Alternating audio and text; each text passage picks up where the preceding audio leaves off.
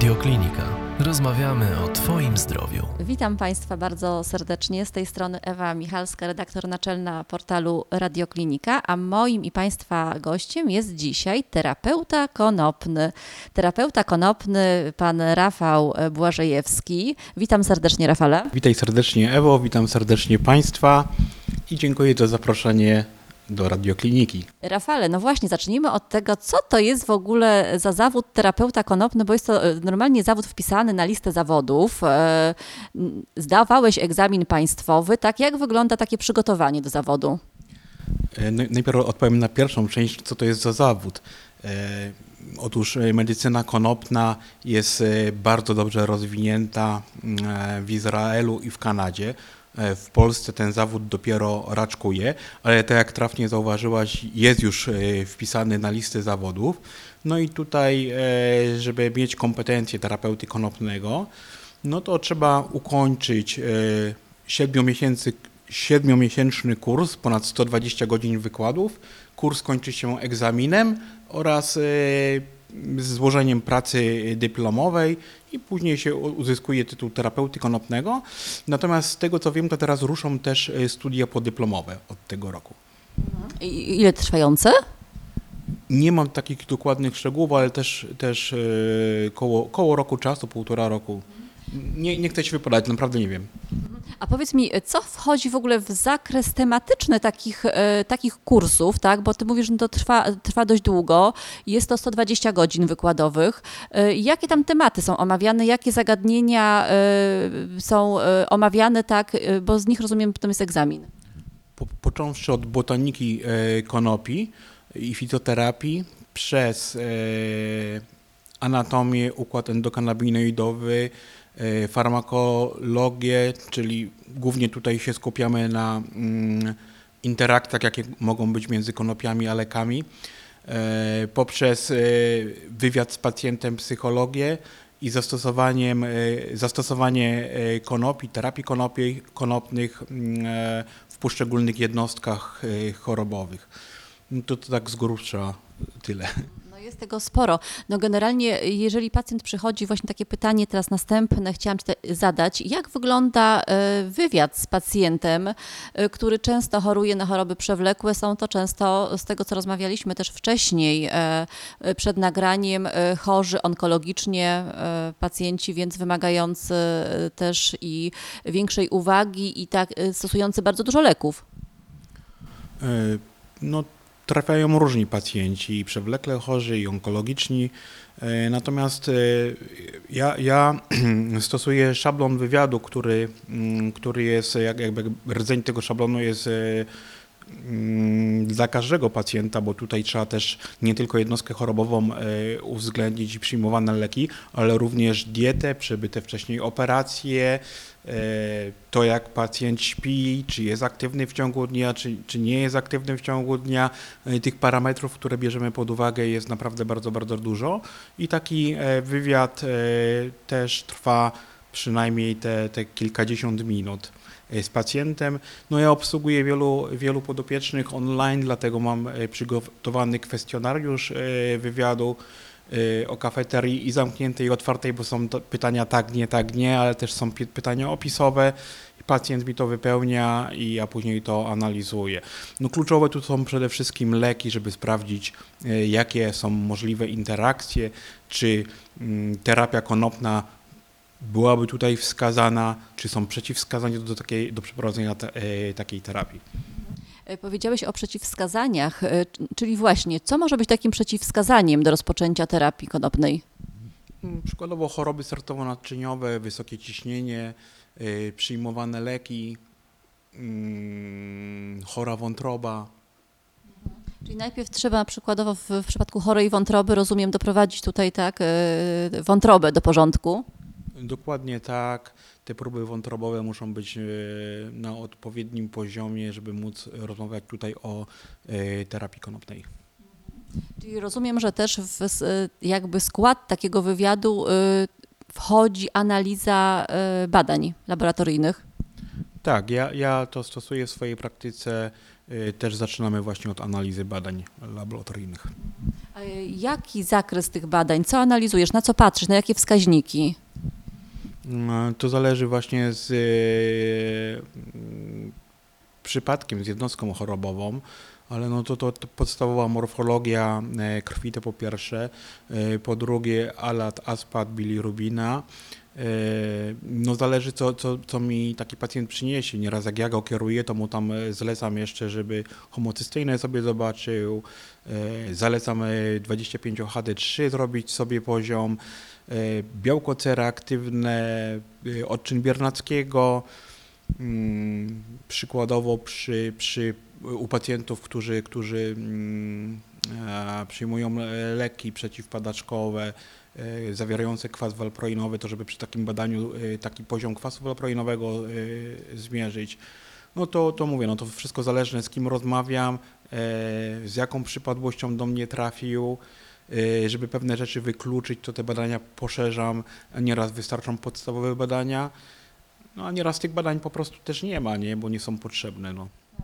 Poruszy, poruszyłeś tutaj już temat właśnie tych interakcji, które są niezwykle istotne i pacjenci często nie mają świadomości też, y, że y, mogą być te interakcje, które mogą y, albo y, zmniejszać albo nasilać działanie innych y, przyjmowanych, czy to suplementów, czy właśnie konopi, tak, y, i wpływać y, na metabolizm. Więc istotne jest ustalenie interakcji po pierwsze międzylekowych, między lekami a suplementami, a także między lekami a przyjmowaną żywnością, bo tutaj też dieto, dieta ma też niebagatelne znaczenie. No, dieta ma bardzo dużo, duże znaczenie, y, zwłaszcza jeżeli chodzi o przyswajanie y, kanabinoidów, które są w konopiach i które właśnie są tą aktywną substancją. Bo przykładowo jak zjemy płatki ow- owsiane na śniadanie, to wiadomo, że to wchłanianie jest mniejsze, a znowuż są to substancje lipofilne i posiłek tłuszczowy potrafi zwiększyć przyswajalność. Jest to po- potwierdzone badaniami od 4 do 6 krotnie. Często, często y, osoby mówią, oj, to, to nie działa, no ale jak to przyjmowałeś, tak? Czyli ważne jest też y, pora przyjmowania takich preparatów, tak, y, żeby też y, pewien odstęp czasowy tutaj pilnować tego odstępu czasowego. Jeżeli się przyjmuje leki, je się określone posiłki, czy na przykład pije się chociażby zioła śluzowe, które też wpływają na przyswajalność. Dokładnie tak, dokładnie tak. E, No, szalenie istotne jest to, że mm, po pierwsze, e, konopie aktywnie działają kanabinoidy około 4-6 godzin. E, Po drugie, e, dla BHP tutaj z lekami, nawet jeżeli nie ma żadnych interakcji, warto tą godzinę, dwie godziny odstępu e, zrobić.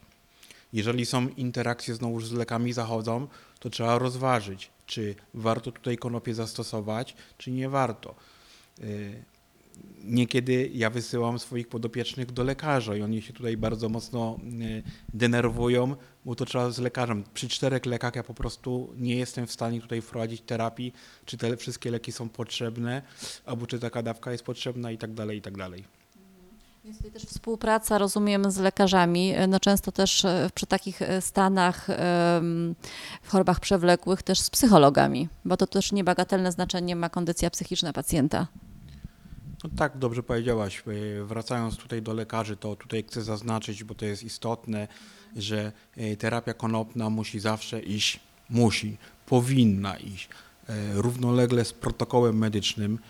Jest to przetestowane od nastu lat w Izraelu czy w Kanadzie i to się świetnie, świetnie sprawdza w wielu jednostkach chorobowych.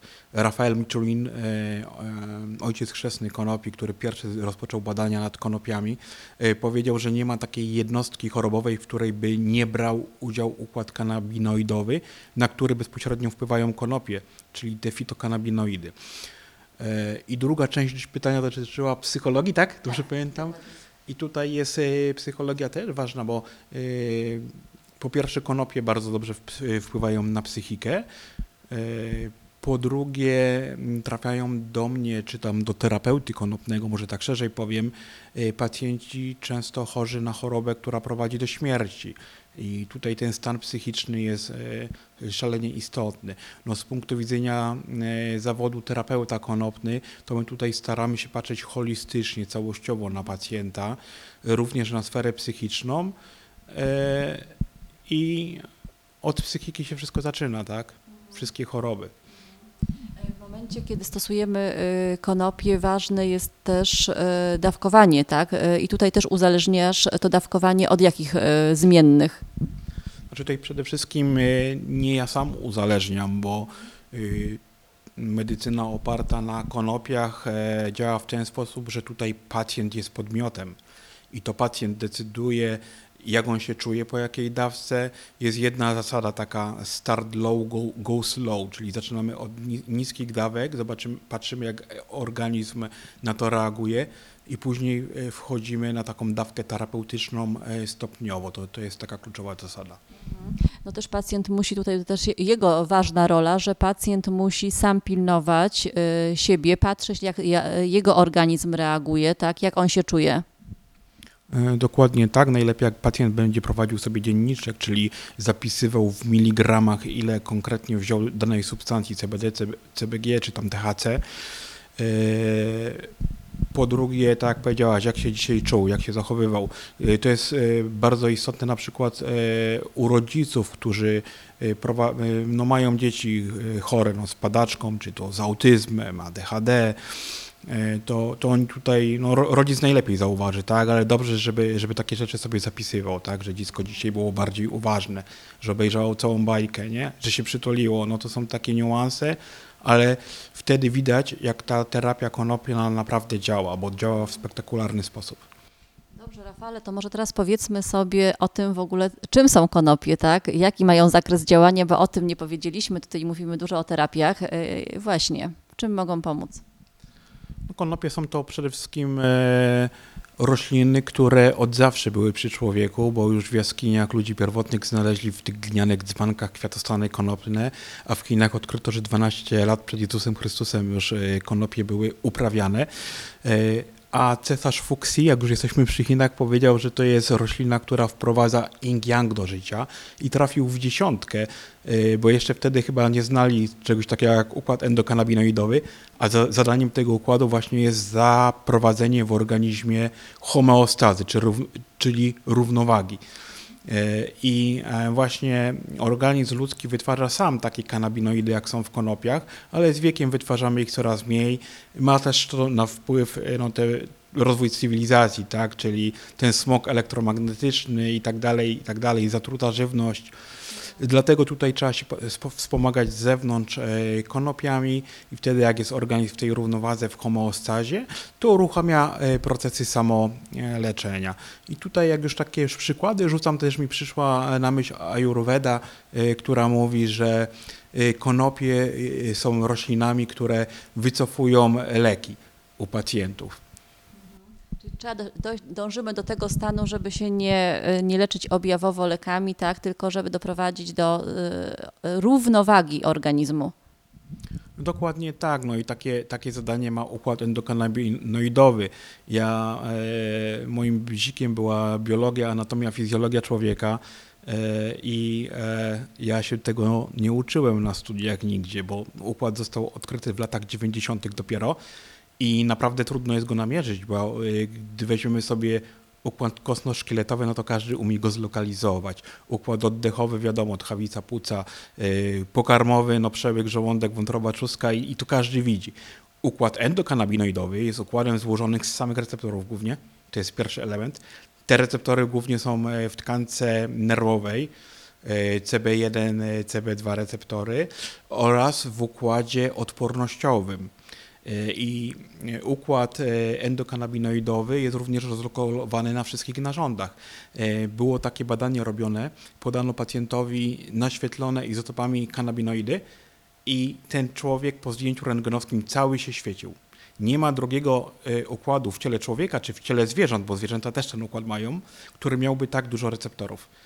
W związku z tym jest to szalenie istotny układ dla nas wszystkich. I co on robi? Zapewnia homeostazę, równowagę, reguluje. Jest tu taki generał zarządzający, który zarządza układem nerwowym, układem odpornościowym. Przykładowo, układ odpornościowy przygapi e, e, komórkę nowotworową, to układ endokannabinoido- endokanabinoidowy e, mówi zobacz, ja tak przepraszam za kolokwializm, ale tak chcę obrazowo to pokazać. Zobacz, tam jest komórka nowotworowa idź jej powiedz, żeby się zabiła, żeby uległa apoptozie.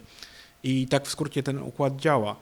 E, To samo przy padaczkach, przy takich e, e, z neurologią związanych kwestiach. Jeżeli impuls nerwowy jest za mocny, to on go osłabia, jeżeli za słaby, to go wzmacnia. No to tu byśmy do każdej jednostki chorobowej ten układ jest potrzebny, żeby organizm działał w sposób zrównoważony, był w homeostazie, dostosowywał się do warunków zmieniających się środowiska, no to ten układ musi działać sprawnie. A żeby działał sprawnie, trzeba podawać kanabinoidy i tutaj też dla profilaktyki, bo kiedyś jak sobie przypomnisz czy porozmawiasz e, z dziadkami, no to tutaj pod, e, hektarów konopi rosły wszędzie, czyli jak to krowy zjadały, e, kury i tak dalej, no to dostarczaliśmy jakby to z zewnątrz, bo te konopie były przy nas. E, Patrząc na etnobotanikę, e, to, to no tutaj w tej kulturze ludowej ta konopia była zawsze obecna. Tak, ja właśnie pamiętam, no teraz to się powolutku odradza, chociaż są duże restrykcje, tak, ale można chyba uprawiać konopie siewną już w Polsce. Tak, już od wielu lat można, trzeba mieć specjalne e, pozwolenie i konopię siewną można w Polsce uprawiać. Rafale, no dzisiaj mamy taki początek e, tematu. Ja mam nadzieję, że będziemy rozwijać temat, będziemy trochę głębiej wchodzić w konkretne jednostki chorobowe i e, opowiadać sobie o tym, jak tutaj te konopie, jakie konopie tak, e, mogą pomóc. Dzisiaj Ci bardzo dziękuję za tą rozmowę. Moim i Państwa gościem był Rafał Błażejewski, terapeuta konopny. Dziękuję, Rafale. Dziękuję Ewo, dziękuję Państwu za uwagę. Więcej audycji na stronie radioklinika.pl